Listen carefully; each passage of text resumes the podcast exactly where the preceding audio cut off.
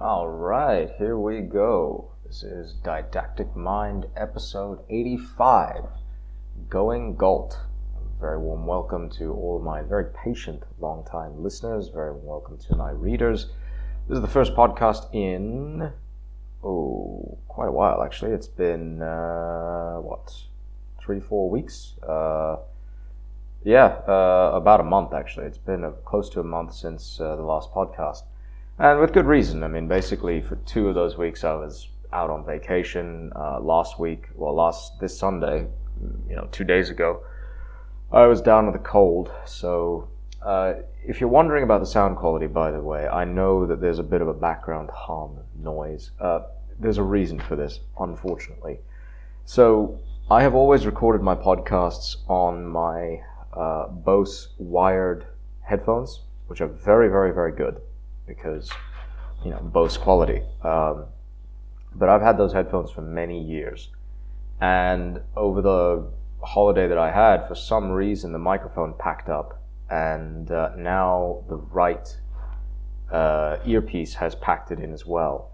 So what I'm using right now are just a simple, cheap set of uh, Chinese earbuds. Uh, I chose them basically because they looked reasonably comfortable, and they actually are but the sound quality does not seem to be the best for audio recording. So what I will probably do is get myself a proper set of Sennheiser um, or Sony actual headphones, and they'll be a bit more expensive, but hopefully they will actually sound decent.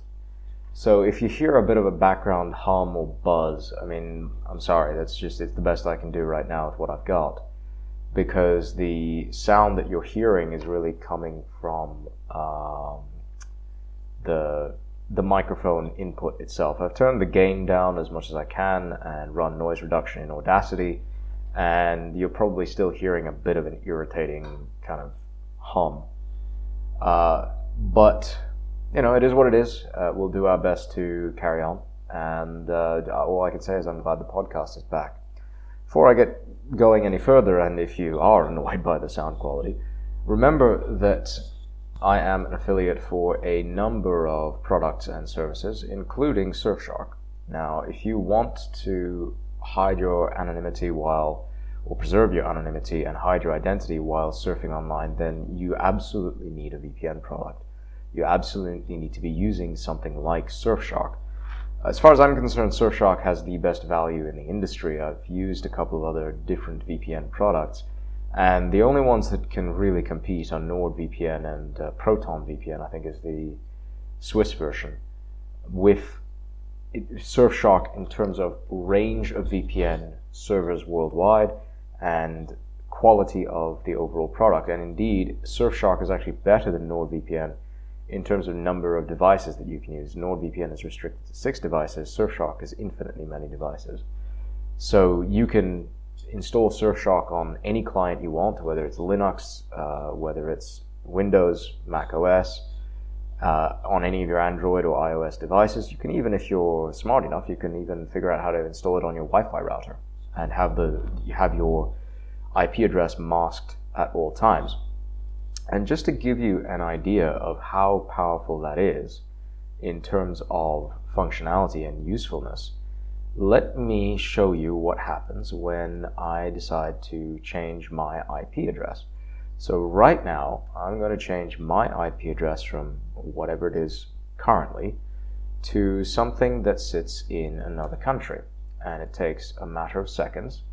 And if I want to trace my IP, I just go to what'smyip.com. That's all you know, what's my IP is just one word, and hit trace IP. And according to this, I am currently in the United States, in California, actually in Los Angeles. And I'll give you my exact coordinates.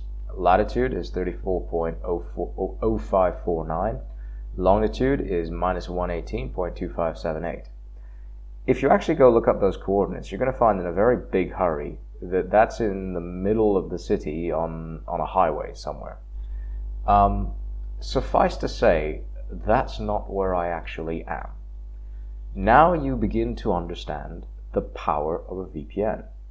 It allows you to browse the web, which is very important these days, in relative anonymity. Now, a VPN is not foolproof. Just because you have a VPN does not mean you are completely anonymized and nameless and faceless. If you happen to use a VPN client on your mobile phone, for instance, your browsing and your IP address will be masked, but that doesn't mean you cannot be located based on cell tower triangulation. So it is not to say that a VPN solves all of your problems of anonymity and uh, safe web browsing, but it does solve a lot of them. If you're interested in getting your hands on a VPN, make sure you go to Surfshark. The affiliate link is right there in the description box on both Podbean and on my site. And you'll be able to get your VPN connection for a massive, massive discount. At the moment, Surfshark is running a huge discount on VPNs and with very good reason. The uh, the prices of VPNs have been dropping dramatically for uh, the last uh, few years, and it's now more affordable than ever. I mean, right now you're running at about an 80% discount for Surfshark compared to all the other VPNs. It's got the best value for money. If you look at, uh, you know, Surfshark versus ExpressVPN or NordVPN or CyberGhost or any of the others, it is much cheaper and much more effective than most of the competitors except for Nord. And in all honesty, I think it's the best value for money out there. So check it out. Right, that's the blatant cash grab out of the way. The reason I wanted to get on the podcast today is because we have seen so much develop over the last few weeks and months, and it's worth taking the time to comment upon it. Uh, today I want to discuss this phenomenon of going Galt, which is the entire focus of, of this podcast. Now, most of you will be familiar with the term. John Galt, G A L T, is a very, very famous figure in American literature and in global literature, in English speaking literature, I should say. Why? Because he is the focus of Ayn Rand's very famous doorstopper of a novel, Atlas Shrugged. Now, I have read Atlas Shrugged. I actually read about uh, more than nine years ago, so jeez, I'm getting old. um, I read it on a family trip uh, way back in 2012. And this was around the time when some of Obama's really stupid, ridiculous policies had kicked in. Uh, I watched Obama being inaugurated. Well, I didn't watch him in being inaugurated. I watched his victory speech and his McCain's concession speech actually in the the the bar of a hotel in Vancouver in 2008. Uh, I'm not going to tell you how I know you know exactly where I was, but it was some hotel. It was a nice hotel actually in Vancouver in 08 where I was visiting for a specific reason, and um, I remember thinking at the time, well okay, maybe this Obama guy ain't so bad. Uh, let's give him a shot. But I was deeply skeptical about whether he'd be able to deliver on anything he promised. Because yeah, this was around the time when the financial crisis hit, had hit. And it's still not over, by the way. We're living through the aftermath, the wreckage of the global financial crisis. It has never abated. The problems that came up during the GFC have never been resolved to any level of satisfaction we are still going through a massive credit crisis to this day. And we're about to enter phase two, if, if we haven't entered it already. And that's really what's, what spurred a lot of this on. So, back then, American voters were, I think, rightly deeply disturbed by the rapid collapse of many of the stalwarts of the American financial system Lehman Brothers had gone bust two months before, well, less than two months actually, before the 20, before the 2008 election. Uh, earlier that year, Bear Stearns had gone bust. Around that same time, AIG had collapsed.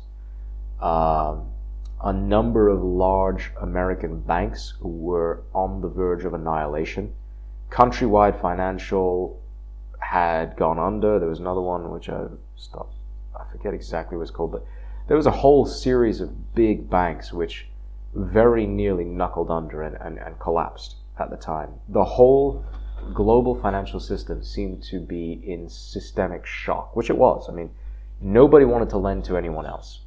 Uh, it was an absolutely horrible time. I remember living through it because I was in that industry at the time and I watched it unfold. I mean, I was in the city where it happened. I worked in an office not far away from some of the epicenters of this turbulence. The office where I worked at the time was not far away from what was back then Lehman Brothers Global Headquarters. Um, and it was in within spitting distance, as it happened, of Barclays uh, Bank's U.S. presence, or maybe it wasn't Barclays at the time, but it was. It eventually became one of the Barclays Bank buildings. So I, I could see what was going on, and it was very clear that indeed the American financial system had been disrupted to an unprecedented degree. And the thing is, policymakers were constantly reacting. They had no idea what to do. And Americans could see in front of their eyes that their own government had absolutely no idea what the hell was going on. It didn't matter whether it was Republicans or Democrats, neither side seemed to have the first notion of what the problem was and how to solve it. They couldn't keep up. Things were developing too fast.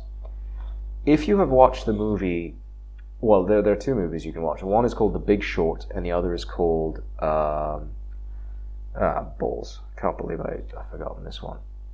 Uh, ah, I cannot believe I forgot the name of the movie. It's the one with Zachary Quinto, Jeremy Irons, Kevin Spacey, Margin Call. That's it, Margin Call. Uh, I'm getting old. I'm telling you. I mean, I, I am so old I can't even remember these movie names. Um, no, it was. It's a great movie. Uh, Margin Call goes into the specifics of what happened with uh, securitized trading. And The Big Short takes a broader view of the overall economy. Now, the thing is, The Big Short, from a technician's perspective, from the perspective of somebody who lived through it, plays very loosey goosey with uh, a lot of the technical details.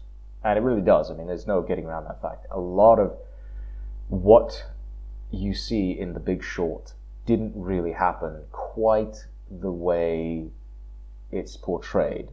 And it really is severely dumbed down for a broader audience.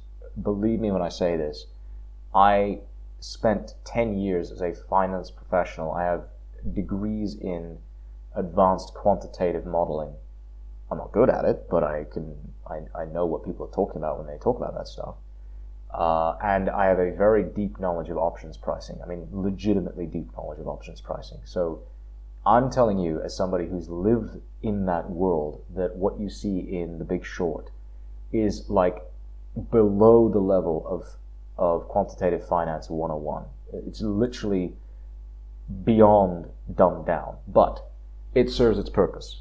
Okay, so if you watch that movie, I think you're going to enjoy it. It's a lot of fun uh, to to watch in hindsight, and I think it rightly lays the blame for the financial crisis at the feet of the people who created it the regulators, the policymakers, the uh, ratings agencies are very culpable, no question of that.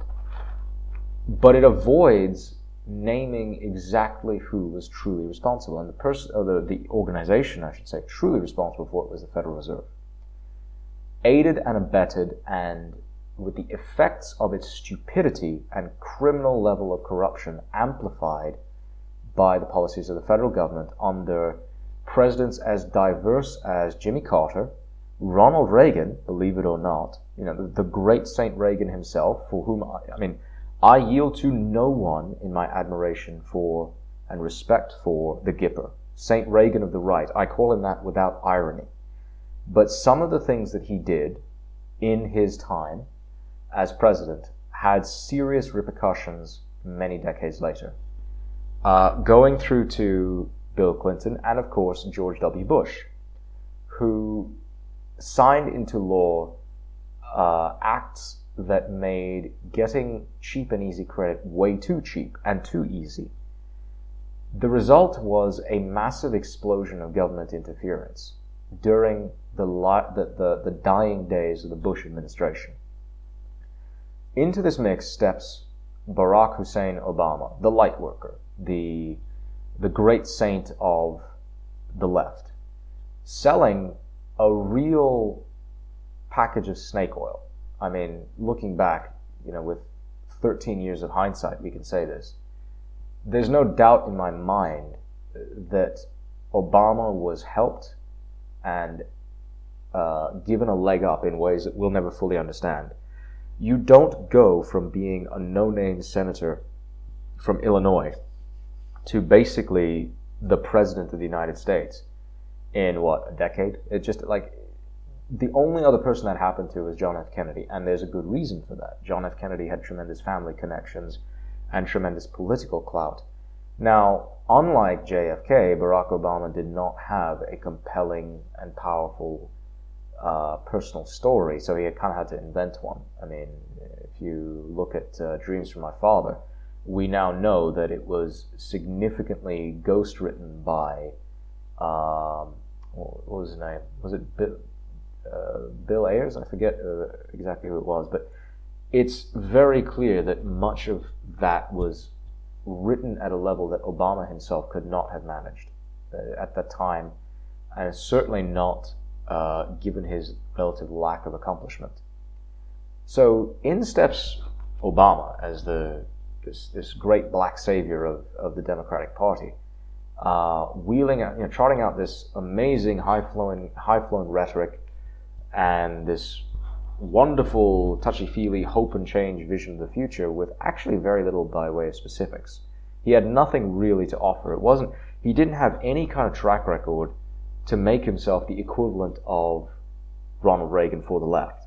When Reagan came into office in 1980, he had 16 years between him and this, between that point and the speech in 1964 where he got up on the stage at the Republican National Convention in 64 and uh, October 27th, I think it was, and gave this incredible speech. It's a 30 minute long speech. It's called The Speech, or, you know, a more formal name, The Time, A Time for Choosing.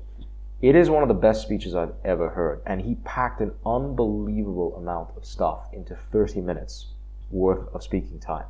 If you listen to him talk, he just goes through so many ideas so quickly. And yet, the speech sits in your head because he was such a gifted orator. And he understood how to perfect his craft. And he'd spent years doing it. So along comes Obama, you know, very short on specifics, very long on rhetoric. And he gives, uh, he, he's elected as president ironically because people are terrified of big government, which the government looks like is completely incompetent has no idea what the hell it's doing, and has mismanaged the economy into the ground. So Obama comes in and immediately sets about instituting a massive program of big government change. Uh, the inevitable result being the 2010 midterm elections, in which the Republicans sweep back into power with a, a massive wave election which, of course, you know, being Republicans on the back of the Tea Party movement, uh, being Republicans, of course they squander it. They completely waste the opportunity and become yet again the Harlem Glo- the, the Harlem Globetrotters or the Washington Generals. I mean, whichever side you want to pick. Like it, it's all pretend. It's all kabuki. It's all nonsense. They're basically uh, pretending to be the opposition. In reality, they're just the loyal opposition. They're the convenient opposition, the idiots in charge um, who really are there simply to serve the purposes of the unelected bureaucratic government that already exists, the shadow government, the deep state. We think that the deep state is a relatively new phenomenon. It's not. The deep state really took hold under Obama. And this is the legacy of Obama that we're dealing with today. The corruption, the incompetence, the venality, the stupidity, that you're seeing in the United States today is a direct consequence of what Obama was able to achieve over those eight years. This is why the left has become so dangerous and so antithetical to freedom, because they've been allowed to fester and preserve that overarching state apparatus, which has simply grown and expanded and multiplied under every presidency. No president since Calvin Coolidge has really tried to rein in the growth of government. Reagan tried. He flatlined the growth rate, but he didn't flatline. He didn't. He didn't really shrink it. He flatlined the growth rate only in terms of government spending as a percentage of GDP. The actual size of government continued to expand under Reagan. So you really don't have a small government left anymore in the United States, and we now have a permanently entrenched government class. So, based on all of this, you know, in 2012, I was looking at everything that had happened, and I could see that things were very, very wrong in the United States. I could see that the government no longer served the people, that the government was doing things at every level, you know, uh, federal, state, and local, that were directly antithetical to the interests of the people. That the people themselves could tell they were getting poorer, they were getting uh, less secure, they were feeling less happy, they were they were feeling less stable than ever in their jobs. And this as well happened to be at a time of great personal turmoil in my life. You know, I'd, I'd in 2009 I went through my first layoff. In in August 2011 I went through my second layoff. So by the time I got to that point in 2012, sort of March, April of 2012, uh, I, I had been through a lot of instability, and I was feeling it. You know, I was worried and I was looking for answers. And I found some of them in this book called Atlas Shrugged. Now, I won't lie to you, Atlas Shrugged is a real snoozer. At least the last two thirds of it. It's a, the book is divided into three parts. The first third is one of the greatest novels ever written. And I'm not exaggerating about that.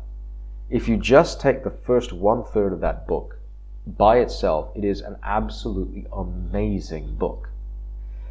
The second third slows things down really badly, and it's not fun to read. The last third is where all of the kind of philosophizing and, and um, navel gazing really comes to play. I mean, there's Galt's famous speech, uh, which is like 63 pages long. I don't know how you make a speech last 63 pages. I really don't get it. But Ayn Rand figured out how to make it happen.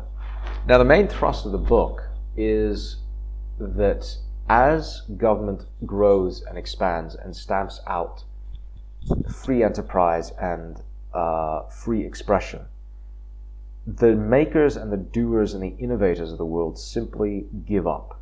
They leave. They, they stop bothering anymore. They stop showing up.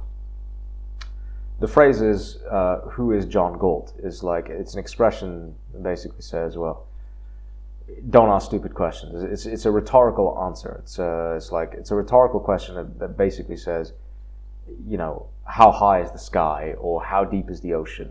It's, it's a it's a nonsense answer to a question that cannot really be answered. And that's the point of the phrase. As you know, look around you today, and what you're seeing is indeed a phenomenon of going Galt. Now, I'm not saying that's 100% true, and of course, every time you have a criminally incompetent, stupid, venal, corrupt, idiotic, uh, moronic uh, administration coming into power, like you've got in the United States today with the fake president, then you, you, you keep hearing this phrase being trotted out. And yet, it's difficult to argue that it's not happening. If you look around, at the Trump economy and you look at what what the God Emperor, or as we shall say around here, it's very important to get this exactly right. And it's been a while since I've done this, so give me a minute. It's going to take some time. You have to go through the full dross, right? You have to go through the full uh, the full thing, the full spiel. His most illustrious, noble, august, benevolent, and legendary celestial majesty, the God Emperor of mankind, Donaldus Triumphus Magnus Astra, the first of his name, the Lion of Midnight, may the Lord bless him and preserve him, that guy, if you look at what he managed in his first term in office, just one term, which, by the way, he never lost. Legitimately, he never lost that. And saying that will get you into a lot of trouble in fashionable circles in, in most countries, but so be it. Fact is, he was cheated out of that election. And we now know that based on the results of the Maricopa County audit, not the recount, the audit. We now know that Trump's economy was many, many multiples better than Biden's. Again, it's not really Biden's economy. You have to understand that. It's not Biden isn't in charge. What you're seeing is government bureaucrats in charge of, of the levers of power. As They have always wanted to be as they've always pretended to be.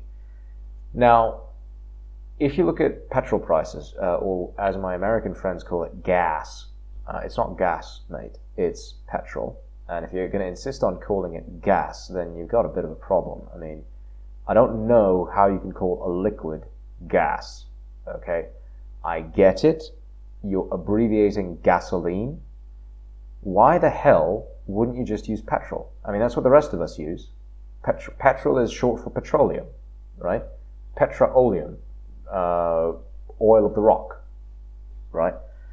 If if that's good enough for us, why isn't it good enough for you lot? But uh, anyway, uh, that's yet another windmill towards which uh, I, I cannot really tilt. Um, you know, not not much point. At any rate, petrol prices under Trump, petrol prices under supposedly Biden, under the fake president. Petrol prices under the real president, petrol prices under the fake president, right? Job reports under the real president, job reports under the fake president. Uh, threats of war under the real president, threats of war under the fake president. On every conceivable measure, the fake president has fallen short, very far short. Why is that? Because the permanent class of government bureaucrats wants it that way. You have to understand that Americans don't vote for the government anymore and have not done for some time. Trump's election was a massive fluke and the God Emperor himself admits that. He admits that he there's a uh, there are many interviews now, I think, uh, or many versions of that clip out there right now where he says, "Well, because I thought I was going to lose." Um, he actually said that about the 2016 election. He thought he was going to lose. He figured he was going to lose, and uh, he was basically preparing himself for the worst. But then there's that wonderful picture of him in victory where he's just sitting there. He's like, he's like not bothered, and everybody around him is going absolutely berserk. They're celebrating. They're going, "Whoa, my God! How do we manage to pull this off?" Trump's just sitting there with his, you know, his chin in his hand, just like, eh, not bothered. That's how you know, by the way, that you're dealing with an ur alpha male, because he literally didn't look like he was in the least bit bothered. The alpha attitude is act like you've been here before. Well, Trump has been there before. He's met with triumph and disaster, and he's treated those two impostors just the same. Which is why he is the God Emperor. But the God Emperor unfortunately failed at his most important task. Why? Uh, well, what was the task? To firstly, the task was to destroy the deep state. He didn't do that. Why didn't he do that? Because he spent almost his entire term buried up to the neck and sometimes beyond in manufactured scandals. We know that the Russian so called dossier was a complete fabrication, it was fake. We know that the call to Ukraine, over which he was first impeached, was completely normal. There was nothing wrong with that call at all. Biden has actually done far, far worse, and he's gotten away with it. Um, he has actually threatened allies and uh, and dependents, if you will, uh, uh, vassal states. We might as well call them that because that's the Amer- America is an empire, whether it calls itself one or not, and it has a series of vassal states and allies. And one of the one of uh, Biden's vassals you know, wanted to secure funding for something, and uh, of course Biden, you know, said if you don't do this, we're not going to give you the money. Well Biden has actually done exactly what Trump was accused of doing. Uh, and he got away with it. That's the truth. That's the reality. There, there is no point in pretending that there's justice in the government anymore, and there hasn't been for a long time.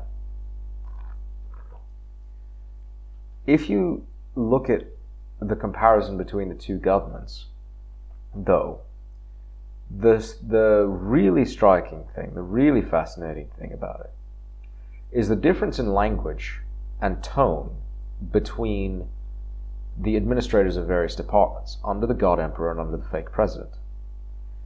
When the God Emperor was in power, he had people like Gene Scalia, son of the late, great Justice Antonin Scalia, Supreme Court Justice as his labor secretary. I mean, that guy replaced, I think, what was his name? Alex Acosta, who was, I mean, a deep state swamp type of the, the worst kind. You know, this is the same Alex Acosta who I think was involved in the whole uh, Jeffrey Epstein case, in which Epstein got this an amazing house arrest sweetheart deal, and he just, despite the horrible nature of his crimes, he never really served any hard time. Uh, whereas Gene Scalia was a is a straight talking, honest, straightforward man who actually believes in public service, as far as I can tell. Um, got that from his dad. God rest his soul. If you compare that with what you got out of Dr. Peter Navarro, uh, or like, you know, other people within the Trump administration, uh, Steve. Um, Steve, what's his name? Steve, Steve Miller, Stephen Miller, uh, Kayleigh McEnany, and various others who were heads of departments or advisors to the president or were involved in setting policy. There was a refreshing straightness to the way they spoke. There was an acknowledgement and an understanding that they were there as servants of the people to do a job for the American people. And they didn't generally speaking, try to spin their way out of things. That's not 100% true, obviously, but there was a real cadre of outsiders trying to fight a guerrilla war against the deep state. Now, they lost. They absolutely lost, and there's no question of that. Uh, the God Emperor and his forces lost. But compare what came out of their mouths with what came out of uh, Mayor Pete Buttigieg uh, the the gay mayor of South Bend, Indiana, who got promoted way above his level of competency uh, to become transport secretary. There are ships right now sitting off the coast of California, or California, or Clownipornia, as I call it, depending on my mood. I, I don't call it. I don't think of California as a state. In fact, if California were to simply disappear into the ocean tomorrow because of a massive earthquake, neither I nor millions of other Americans, I'm not American, but millions of, of actual Americans would not weep, would, would certainly would not weep. Uh, if the same were to happen with New York, again, nobody would be particularly teary eyed. These places are dens of corruption and villainy so great and so terrible that they can't even be considered part of America anymore. And uh, they're, they're not. They don't consider themselves part of America. So there are container ships, uh, dozens, if not hundreds of them, sitting off the coast of California waiting to unload their goods. Now, what is why are they sitting off the coast of Clownipornia waiting to offload their goods? Because Governor of Clownipornia, Gavin Newsom, uh, has passed laws or signed into uh, signed into action laws which make it very difficult for them to offload their goods and because the federal government has made it nearly impossible to offload those goods because of massive, massive screw ups, particularly with respect to vaccine mandates and other things, other, other very idiotic, very poorly considered policies passed by the fake administration. Now, why are they doing this to the country? It's very simple. They don't feel the pain of it. The deep state doesn't feel this kind of pain. The deep state exists in Washington, D.C., and in other parts of the country as a permanent bureaucratic class. It cannot be dislodged without violence at this point. There is no way that an election is going to sweep it clean. It's not going to happen. It's festered there for too long. The rot is so deep and so pervasive that it cannot be removed. They don't care that you can't find goods on the shelves for your Christmas. They don't care if shelves are bare of basic necessities such as milk, eggs. I don't consider bread a necessity unless I'm feeding geese, but bread. Uh, they just don't care. They don't care that inflation is running officially at 5% per annum and unofficially at probably close to 15% per annum. Indeed, if you actually go to John Williams' Shadow Stats, uh, Shadow Stats, Shadow Government Statistics, and you look at uh, yeah shadowstats.com you look at what's happening with uh, inflation inflation right now is running at, yeah, it's close to 14, 13, 14%, according to the SGS Alternative CPI Index. Understand that 15, 12 to 15% rates of inflation are what you typically see in the third world. Okay? That's how bad it is. If you look at global inflation uh, rates right now, and you check out uh, various consumer price indices, there's the World Bank CPI index, for instance, and if you look at, well, let's see, let's, let's take a look at Russia, because everybody loves bagging on Russia. Russia's inflation rate right now is about 3.4%. Rwanda's is officially, again, this is World Bank statistics. Rwanda's is 9.9%, and this is uh, this is the most recent year, so this is 2020 basically. So, admittedly, you know, some of this data is quite stale, but if you look at Turkey, okay, official Turkish inflation is in 2020 was 12.3% in the midst of a massive global depression, right? 12.3% inflation in Turkey. No one in his right mind thinks that Turkey is a developed country because it's not.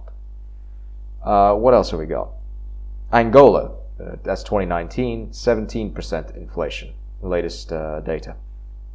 So, again, this is official government statistics, but you can see the trend. The United States' actual inflation rate is running close to that of the dirt world. This is not an accident. This is deliberately designed government policy to enrich themselves and impoverish you. And remember what Pete Buttigieg, little Petey, said about uh, the supply chain crisis. This guy came off of uh, so-called paternity leave. Uh, he's been on paternity leave since August, apparently, and he went on national television to basically say everything's great. You know, what you're actually seeing, the supply chain bottlenecks are actually because of massive pent up demand coming in into the open. People have more disposable income. The uh, incomes are up. Uh, prices are going up. There's a lot of pent up demand. People are back to work.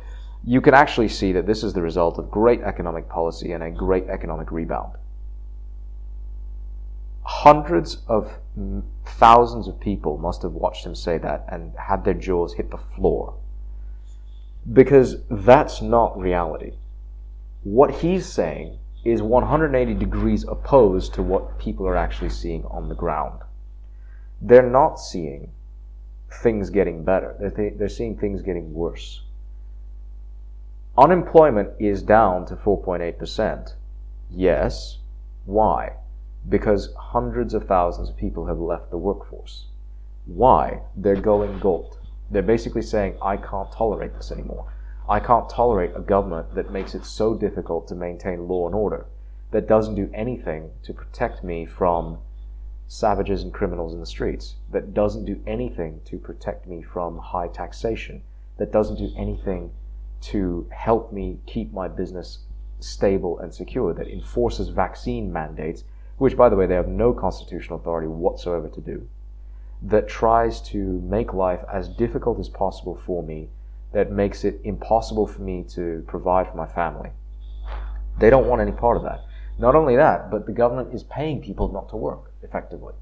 The government handouts that are out there right now are sufficient, or they were at least at one point, uh, and still are in large uh, in large measure in the United States, to prevent people from re-entering the labor force. I mean, why would you want to go back to a relatively difficult job in the hospitality sector or the construction sector where you're not making all that much money when the government will pay you to sit on your butt at home?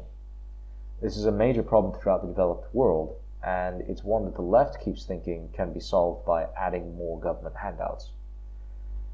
This simply tells you how economically illiterate and how functionally stupid they are, but you know, we know that already. I mean, there's nothing new about the economic illiteracy of the left. What strikes me as very interesting is the way in which Little Petey's message sounds exactly like what you hear coming out of like Wesley Mouch or any of the government bureaucrats in Atlas Shrugged. People are taking notice of this. So what are we going to do about it? I mean, I've spent the first, you know, 40 minutes of this podcast ranting about how thing, how bad things are. But remember that didactic mind is all about solutions. It's all about getting things done. It's all about moving forward in the face of massive opposition. Well, the first thing to understand is, as I said in the past, there is no running. You can try to leave, and you can try to go Galt. And there's nothing particularly wrong with that, actually. There is there's nothing particularly wrong with refusing to support or contribute towards a system that hates you and wants to oppress you. Um, there is nothing wrong with doing everything within your power to walk away from that system and start on your own. That's a good thing. There is everything wrong morally with simply refusing to participate in the fight at all. If you choose not to do anything, if you choose to give up, then that is in and of itself picking a side. But it's not on the side of the people who actually want to get things done. It's not on the side of people who actually want to fight for what is good, beautiful, and true. If you believe in being truly offensive, in the sense that I do as a Christian, and you believe in being truly forward looking and fighting for the church militant, as I do, then you're going to have some hard choices. Not participating in and of itself is not a solution. You're not really helping anybody. Can you go Galt? Well, yeah, sort of. You can basically refuse to engage with an economic system that wants you dead and destroyed you can find ways of moving away from it. Absolutely. I recommend that everybody start up his own side hustle. Absolutely. I strongly believe in that.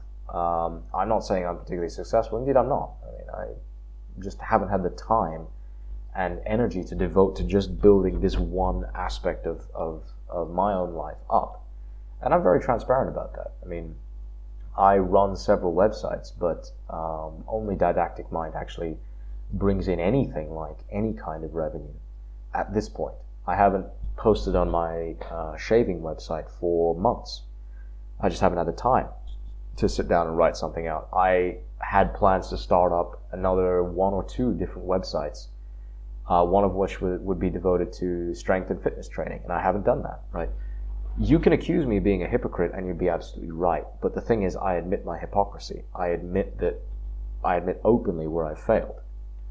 What you have to do is set up your own side hustle and then really be committed to walking away from the current system.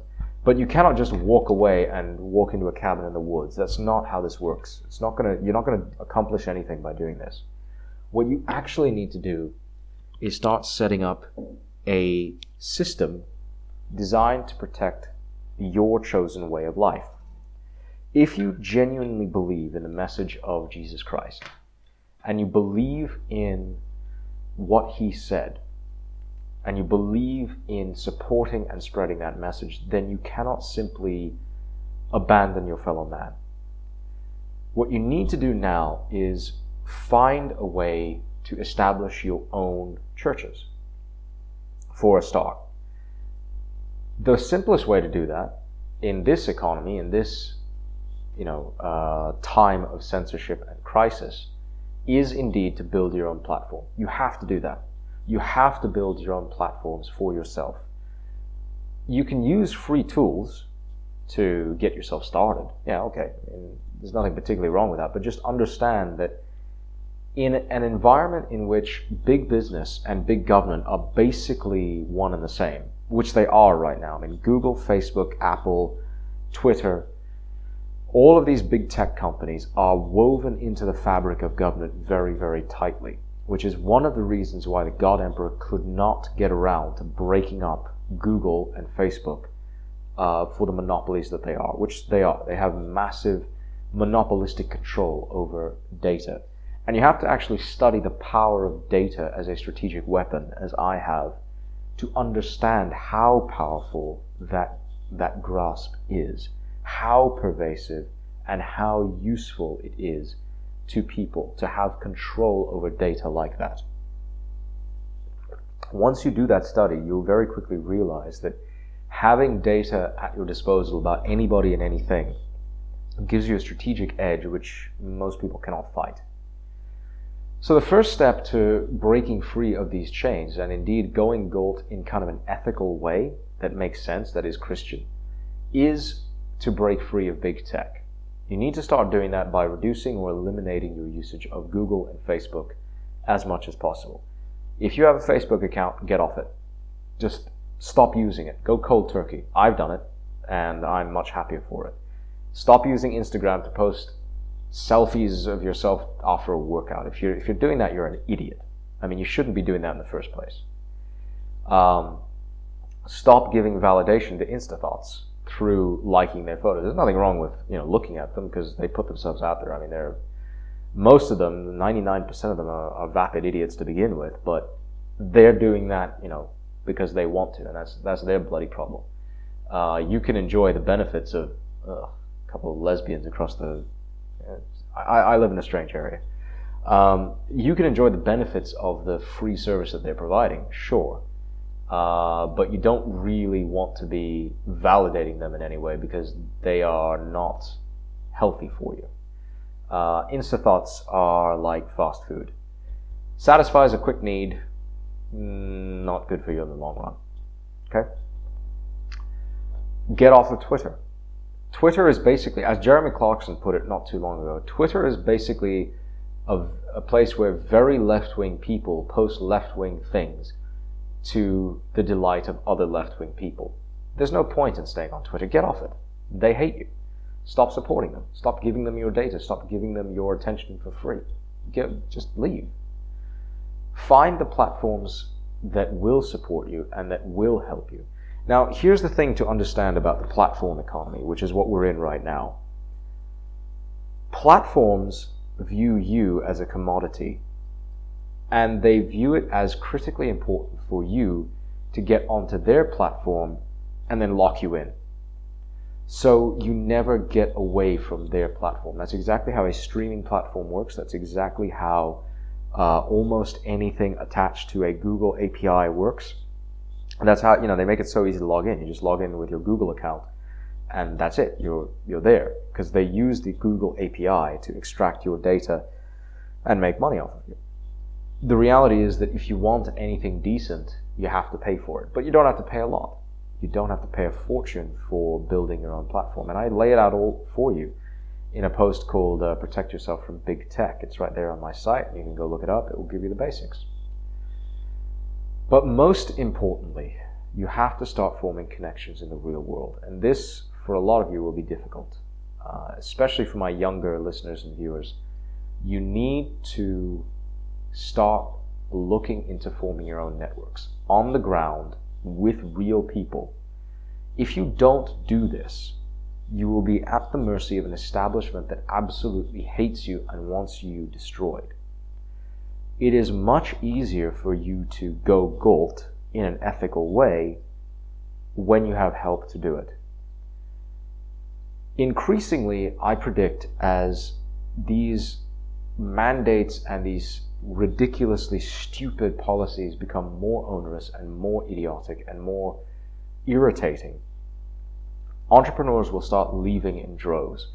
In Britain, it's already happening. The government there, under a so called conservative, Boris Johnson, uh, has mandated that all electrical cars, so that all cars, excuse me, sold after 2030 will be electrical. Uh, they've also mandated that Britain will get like basically all of its power or a significant chunk of its power from green energy uh, around that same time. None of these nitwits in the Tory party have sat down and actually computed the cost of all of this. I think uh, the green energy mandate might be 2050, I've forgotten. But uh, also, Boris the floppy haired sheepadoodle um, basically said as well quite recently that everyone will have to switch to these new green boilers, which are very expensive, not particularly effective, and don't work anywhere near as well as the old ones that they're replacing. This is there's a, a great quote from Boris Johnson in an interview he did with Top Gear. One of he, has been on Top Gear a few times back when Jezza and company was still running things. God, I miss those days.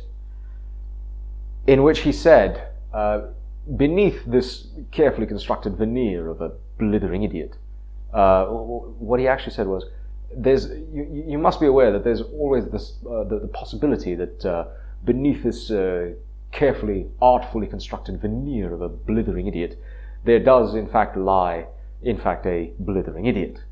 And I think we're all discovering now, indeed, he is a blithering idiot. Um, he has proven to be the most fecklessly inept and incompetent prime minister of Britain since, well, since his predecessor, Theresa May.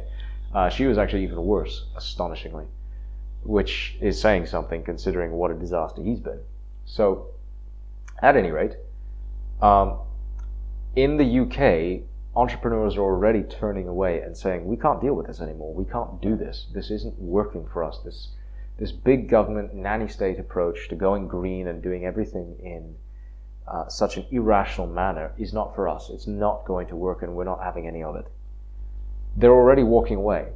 Britain is already losing talent because, not because of Brexit. I mean, Brexit was a good idea, it was a good thing. But because its own government is proving to be a colossal enemy to its own people. But Britain has a serious problem. Britain is less than 20% Christian. Today, the fastest growing religion in Britain is Islam, and that does not bode well for the future because the British do not have the sterner stuff that they need, the moral backbone that they need to fight off the depredations of the great heresy. They can't do it. America has that strength, but it's being torn apart by internal strife and by a deep state that wants to encourage this tearing apart. You have to understand the reason why things are falling apart in the US is because the deep state wants them to fall apart. There's, there's or rather, well, okay, I'll reel that back in a little bit. The deep state has no interest in keeping things together. Let's put it that way. It's not necessarily that it wants things to fall apart, but it just has no, gets no benefit from keeping things together. You know, the deep state, I think, has made this, has made a calculation that Americans will tolerate whatever nonsense and stupidity and insanity that is forced upon them by the government. And they've run through a series of tests over the last 30 years or so to test this proposition. Starting with 9 11, continuing with various pandemic or epidemic scares and various terrorist threats and various uh, destructions of liberty. The pandemic, or the scamdemic as I call it, was one more brick in that wall, a, a really big one, but it was one more brick in that wall whereby the government decided to lock down everything, to shut down the economy, to destroy personal freedoms, and to see how much of that people were willing to take. Now, Trump, the God Emperor, fought back against that valiantly. But he's gone now. He's out of the way. And it's very unlikely he will go back into office because the election of 2020, which was stolen from Americans, made it very clear that the deep state has a way to secure complete control over the electoral process, which means that there is no way now for Americans to take back their government. It's not going to happen, not legitimately. Cannot happen. There is no such thing as democracy in the US, and there will not be any such thing as democracy in the coming days. So, what do you do about it? you go Galt, but you do it in a way that actually works. The way that Ayn Rand proposes in Atlas Shrugged isn't going to work. The, the, the problem with Ayn Rand's entire philosophy is that it's a very atheistic, uh, Nietzschean, Ubermensch type philosophy that says the, the, the best and the brightest will walk away and everyone else has to suffer as a result. And then when the suffering is, you know, has been great enough, the best and the brightest will come back in, swoop in, save the day. It's a very elitist, very top down uh, approach to things. And while she hit upon a lot of good ideas, a lot of great ideas actually, she got a lot of things wrong as well. The coming collapse of the United States will not be instigated by the best and the brightest. the best and the brightest are complicit in making that collapse happen. The coming collapse will happen because the ordinary people simply get fed up and walk away. Or they get so angry that they take up arms and fight back. That's what happened in 2016. The ordinary man got really pissed off and reacted. That's what's going to happen in 2024. But this time, the ordinary man's vote will not count. It won't matter how much they try. The ordinary man's vote just won't count. There is no democracy left in the United States. The Democrats know exactly how to cheat the system. It's not going to make any difference who votes for what.